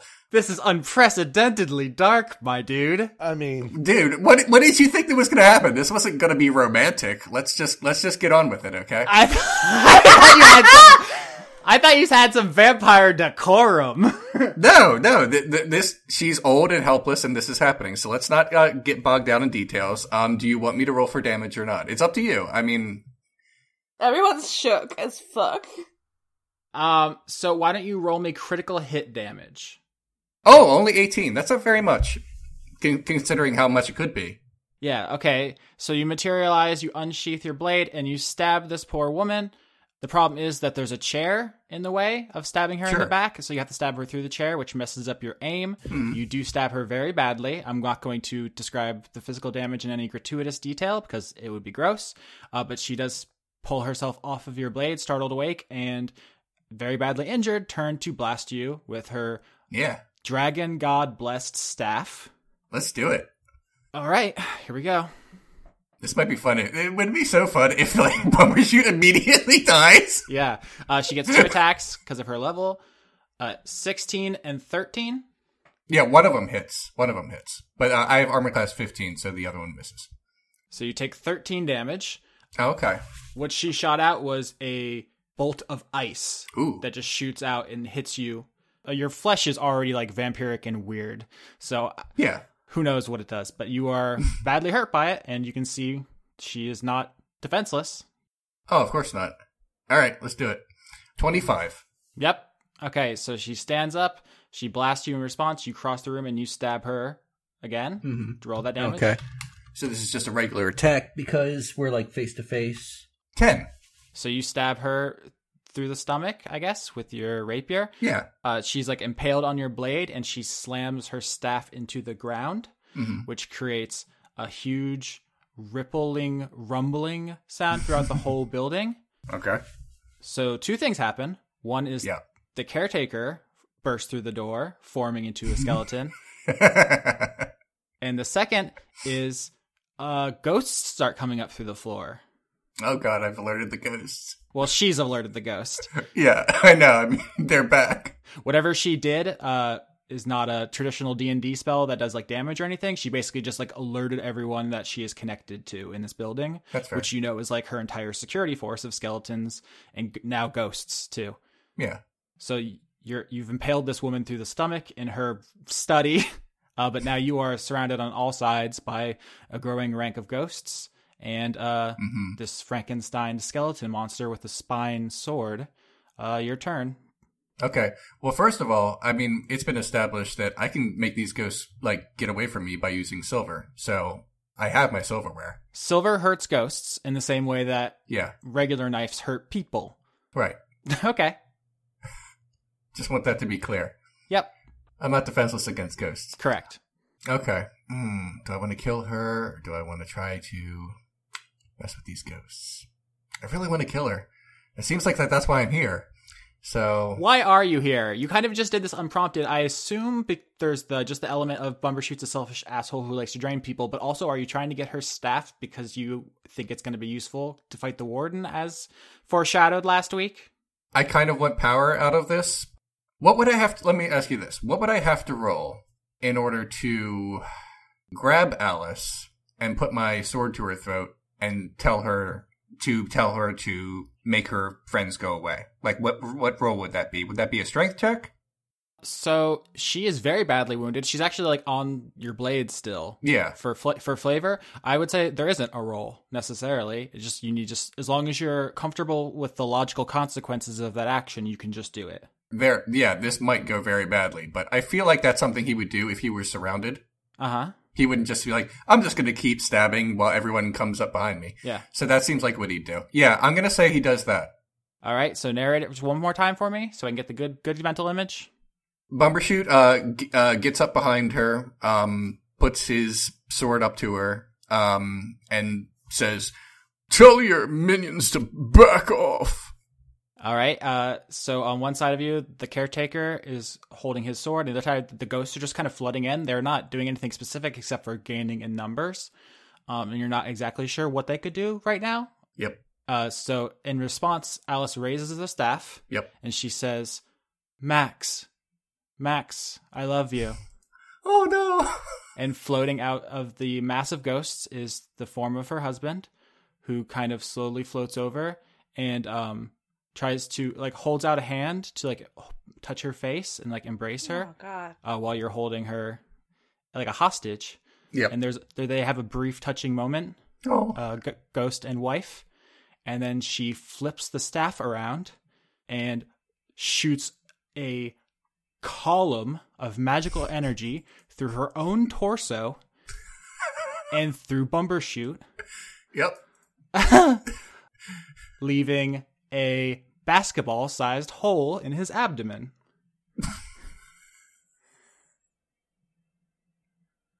How do you feel about that? Ah, it's kind of funny. It's kind of a funny visual. Um, Does he say anything? ugh, probably. he probably say, ugh. And then the cloud of ghosts descends upon the two mortally wounded people. Mhm. Their, their forms are obscured by the activity of just a ton of humanoid ghostly figures swirling around these two.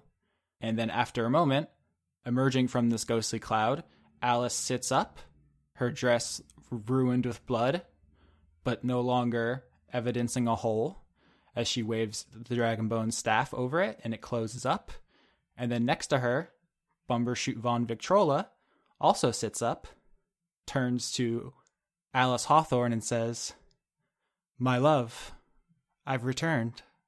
And then Bumbershoot, who is also in that body, says, Get out of my body! First of all, no. Second of all, fuck you. Third of all, thank you. and Alice straightens up and says, What were you doing? Is she asking me or is she asking the other one? You. Me. Okay. I don't know. I don't know. I, I, I'm in a body. I'm in a weird possessed state. Yeah, you have been. Pos- yeah, let's be clear. I was trying to be artful, but you have been possessed by the ghost of Maximilian Hawthorne. This is awesome. I was not expecting this at all. So this is a fun twist. Um, Bumbershoot says, I want your stuff. I need it. She says, You want my staff? That's why you tried to murder me? Obviously. She says, Here, take it. And she hits you across the face with it. Uh, and then she, after you've kind of stumbled to the side, blood streaming from your nose, and she just says, Oh, so- sorry, Max, I forgot. And he says, No, it's quite all right, dear. Actually, I'll help too. And then he punches himself in your gut.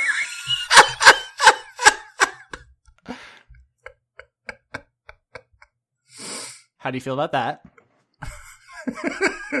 um, uh, I'm gonna have to say Bumbershoot makes um like a cartoonishly um like a like a wild take kind of face where, where like one of his eyes starts bulging out.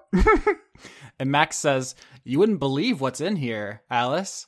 All kinds of terrible, awful things this man has done. Guilty. uh, Alice says, Well, then I guess we won't have to feel bad about this, huh? What what do I what would I roll to uh expel a possessed spirit from out of out of Bumbershoot's body? Is that a religion check or is that just not on the table? You can roll a religion check to know more. Okay, that's fair. Seventeen. Yeah. All right. So Bumbershoot with a 17, you are aware of the concept of exorcism. Mm-hmm. Uh, it exists.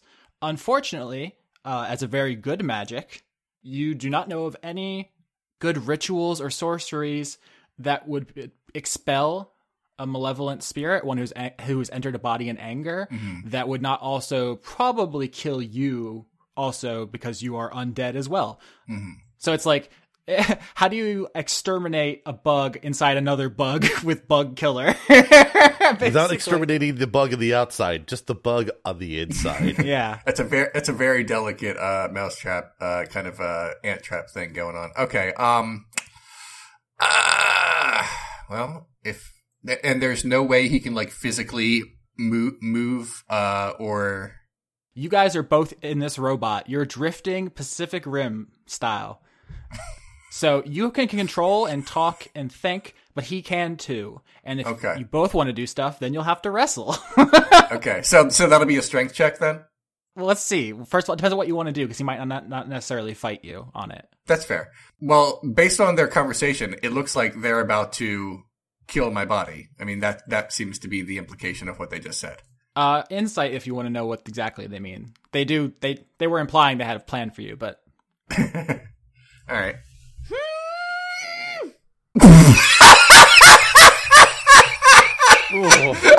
I botched. It's a one, and be, and just for and just for flavor, because it's negative one, it's also a zero, just for fun. Um, botch minus one.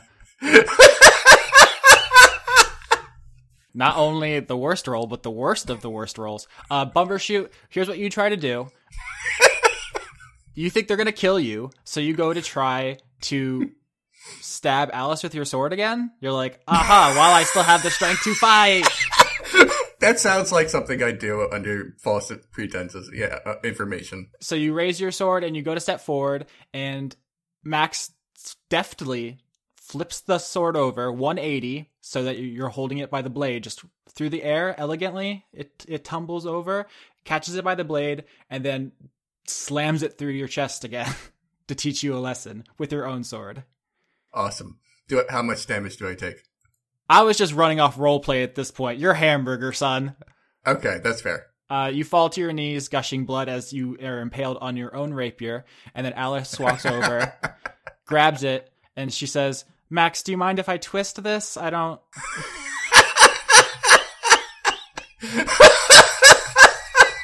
Max says, "I'm I'm really not used to the nerves yet. If we could just a little bit easy for today, honey." Uh, and Alice says, "Fine." Tears it out, and then with a wave of her staff, heals you again. This has been way more graphic than I expected. I thought I was just going to stab someone once, and then the real fun, and then the real fun of the episode would be Bumbershoot trying to get away with it. Uh, but this is this is actually better. Uh, I was gonna say this is like you like you live by the sword, you undead by the sword. Yeah. There, yes, you do. You, you're like, this gross plan is way grosser than my gross plan. It really was. My my my gross plan was mostly one stab, and then a lot of like um Bugs Bunny sneaking around music as Bumbershoot tried to get rid of the body. but any, but this is fine. Uh, anyway, I'm sorry. Go ahead. now, Alice says, we haven't been outside in quite some time, dear. Why don't you take uh, our friend here for a walk, see what's what, and uh, then report back to me, and we'll we'll see if we can go from there. Maybe fix your life's work and keep it away from uh, these very rude kids. I have an idea. Mm-hmm. Um, I'm sorry if this is like um like I'm I'm getting into like weird specifics about ghosts in my body. Uh huh. Um, but um, when you say the ghost is in me, is there is the you are possessed. It is not as just floating inside your body. Like in the first couple episodes, the ghosts were out; they were just floating inside your body Okay. physically because it was funny to them. He has used uh, magic to possess you, which is something that not all ghosts can do. Um, as we okay? strangely foreshadowed in like a sequence ago, ghosts have a very strange and wild variety of powers. He has possessed you in like Yeah. an exorcist fashion. Okay. An excromancer, if you will. Okay, I just wanted to make sure that I couldn't just take out a silver knife and stab into my mouth. Or use a silver spoon and just kind of scoop him out of me. That would be amazing. No, you would just be hurting yourself. But but no, I guess I, I no, I'm gonna say then I'm not gonna try to do that. Um, So at this point, Max is going to try to stand weakly and walk back to the avant garde headquarters and then just kind of try to. I mean, because you're sharing a body now, you can kind of hear his thoughts in the same way he you understand he was also looking through your memories and thoughts. what's he what's he planning to do? He's going to go to the avant garde headquarters, pretend to be you while you know going about your daily life to see the lay of the land because the Hawthornes had deliberately cooped themselves up inside Hawthorne House for decades, and then her after his death continued to do so. So they they don't actually know what's going on in the town.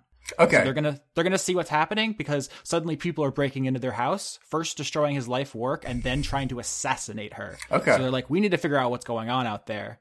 That's step one. Step two is if there's more threats to us, eliminate them so we can live alone and happy and like we've been wanting to. Okay, along my, but here's the thing: along the way uh, to headquarters, the, the the streets probably aren't empty. I must run into some people.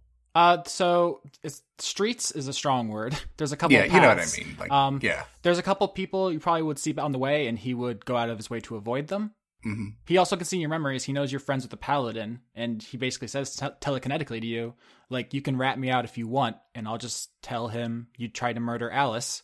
He has the zone of truth. I, I can read this in your thoughts. He would use it. He would know I'm telling the truth, and he would kill you Hmm. for what you've done. So we're in a bit of a stalemate, buddy. Hmm. How mad is he at me? So oh, the only thing Max knows about you is through Bumbershoot's memories, and so he knows Theodora as a slightly annoying, moist roommate. Okay. I feel like Theodora would try to help me, but and on the other hand, I feel like she wouldn't.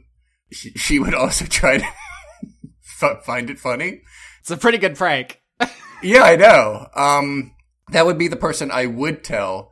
Could does he see me on my way back from the rocks? Yeah, we can have we can have you two run into each other if you want. How do I want to play? How do I want to play this? Um, So yeah, so Max dodges the first couple of pedestrians, but then he sees Theodore coming, knows from your memories that she's your friend, and is like, "Well, we're gonna have to run into her anyway. This might be a good time to establish uh, a lie about why you're covered in blood, because you you don't have any wounds anymore because Alice fixed them, and you also know from Max's memories that they actually kind of wanted to thrash you to bits a couple more times and heal you back up. They just, but it was just hurting Max too much, so they stopped. Yeah. I mean, but I wouldn't be like I know that he he's like does the the vampire thing though because he tried to eat me. Yeah. Yeah. No, no, she's she's aware of what's up with with Bumbershoot. I'm just letting you know. You can decide how you want. I'm just letting you know. Max doesn't want you to tell anyone yet because he doesn't know the whole lay of the land. He wants to you to keep it quiet for now. You don't have to. You can fight him on that. I'm just letting you know. Mm-hmm. And then if you Yeah. and Dora want to handle it, you guys can handle it. Would Dora have anything in her bag of tricks that could get this ghost out of my body? there currently are no spells on any characters that you're aware of that would end this right now. This is a story arc you're going to have to endure for a couple episodes at least. I, I know one person who would possibly have the ability to help you. I love it. You, you, I can't even express to you how much I love this because I thought this was this was going to be very simple, and it's actually like way more fun. Uh, Theodora, you see Bumbershoot covered in blood. Oh, did you have a messy snack? You got you got a little you got a little something something something, just a little bit. I'm trying to decide whether or not to trust Theodora with the, with what's going on. Max just uh, speaks up first and says, a, I don't know how to do a Bumbershoot voice. Oh, a bleeder. I'm really glad I was born in a swamp so that you didn't think I tasted good. here's a here's the thing we're gonna have to deal with in character. Max Yep. speaks in his own voice, so whenever he, he wants to talk as you, Austin is gonna have to do a Leon doing Bumbershoot voice. This is pretty good. Good, I'm ready for it. Oh God. Oh Dora, you're so swampy. I know, it's like my whole thing. Disgusting. You might want to like deal with that before you go home cuz like I don't think Roland would like let that fly, TBH. Do you have any pretentious cloaks with you? Um, you're not touching my Ganny co- cloak, I'm just saying. I didn't bring any of my incredibly tacky wardrobe. How dare you? I just made you a very lovely cape. Okay, okay Bumbershoot uh, can't stand it anymore, and he tries to regain control of his body long enough to at least talk to Theodora. You can talk. You can, you don't need permission to talk. You can talk at any time. Um, he says in his more clearly him voice, uh, uh, he says, "I've been possessed by a ghost. I've been possessed," and he starts crying. I've been possessed by a ghost. Did you just say you got possessed by a ghost? Yes, a ghost called Flavor. Don't trust the voice that sounds slightly less like me.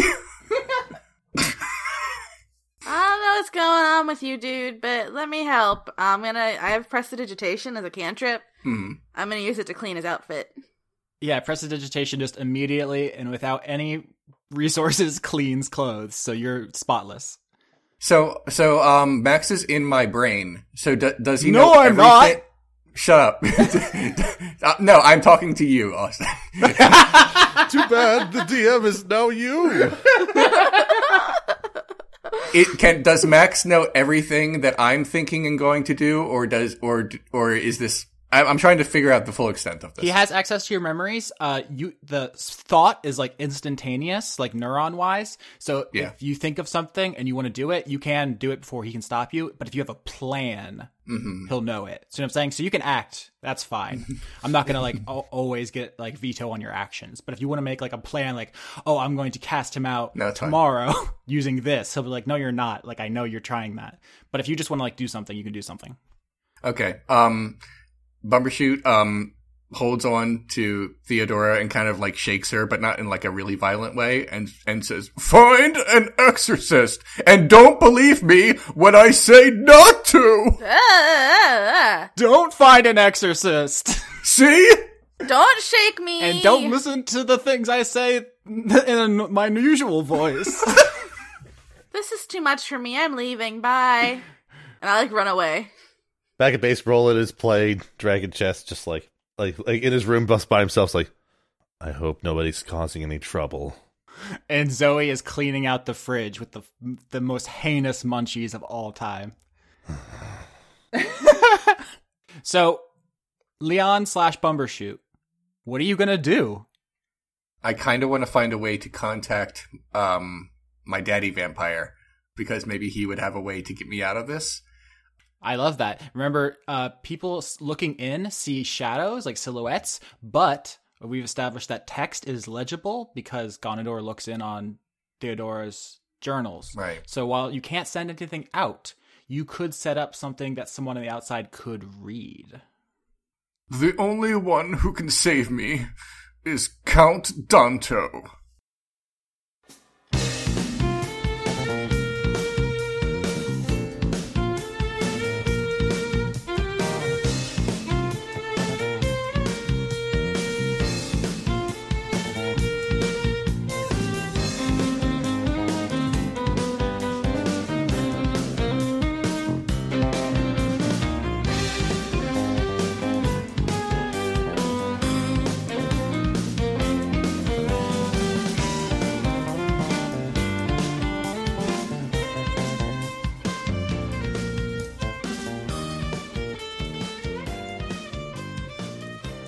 As always, I'd like to thank Overclocked Remix for our music, which includes Acoustic Jam at the Lucifer Alpha, an arrangement of Biohazard from Snatcher, Simply Be Grooved, an arrangement of Simple and Clean from Kingdom Hearts, and In the Beginning There Was Jazz, an arrangement of Beginning from Castlevania.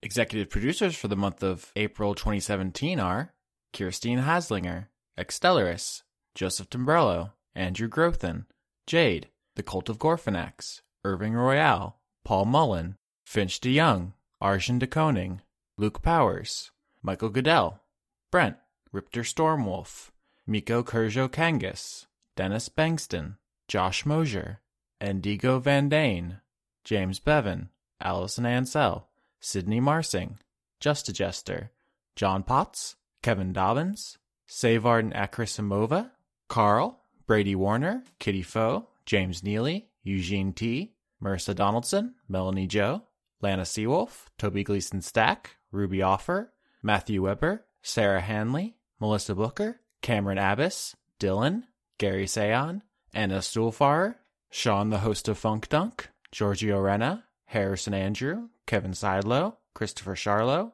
Jorit, Viger Arnston, Cody Jackson, August Rue, Athos, and Ingmar Grimmen.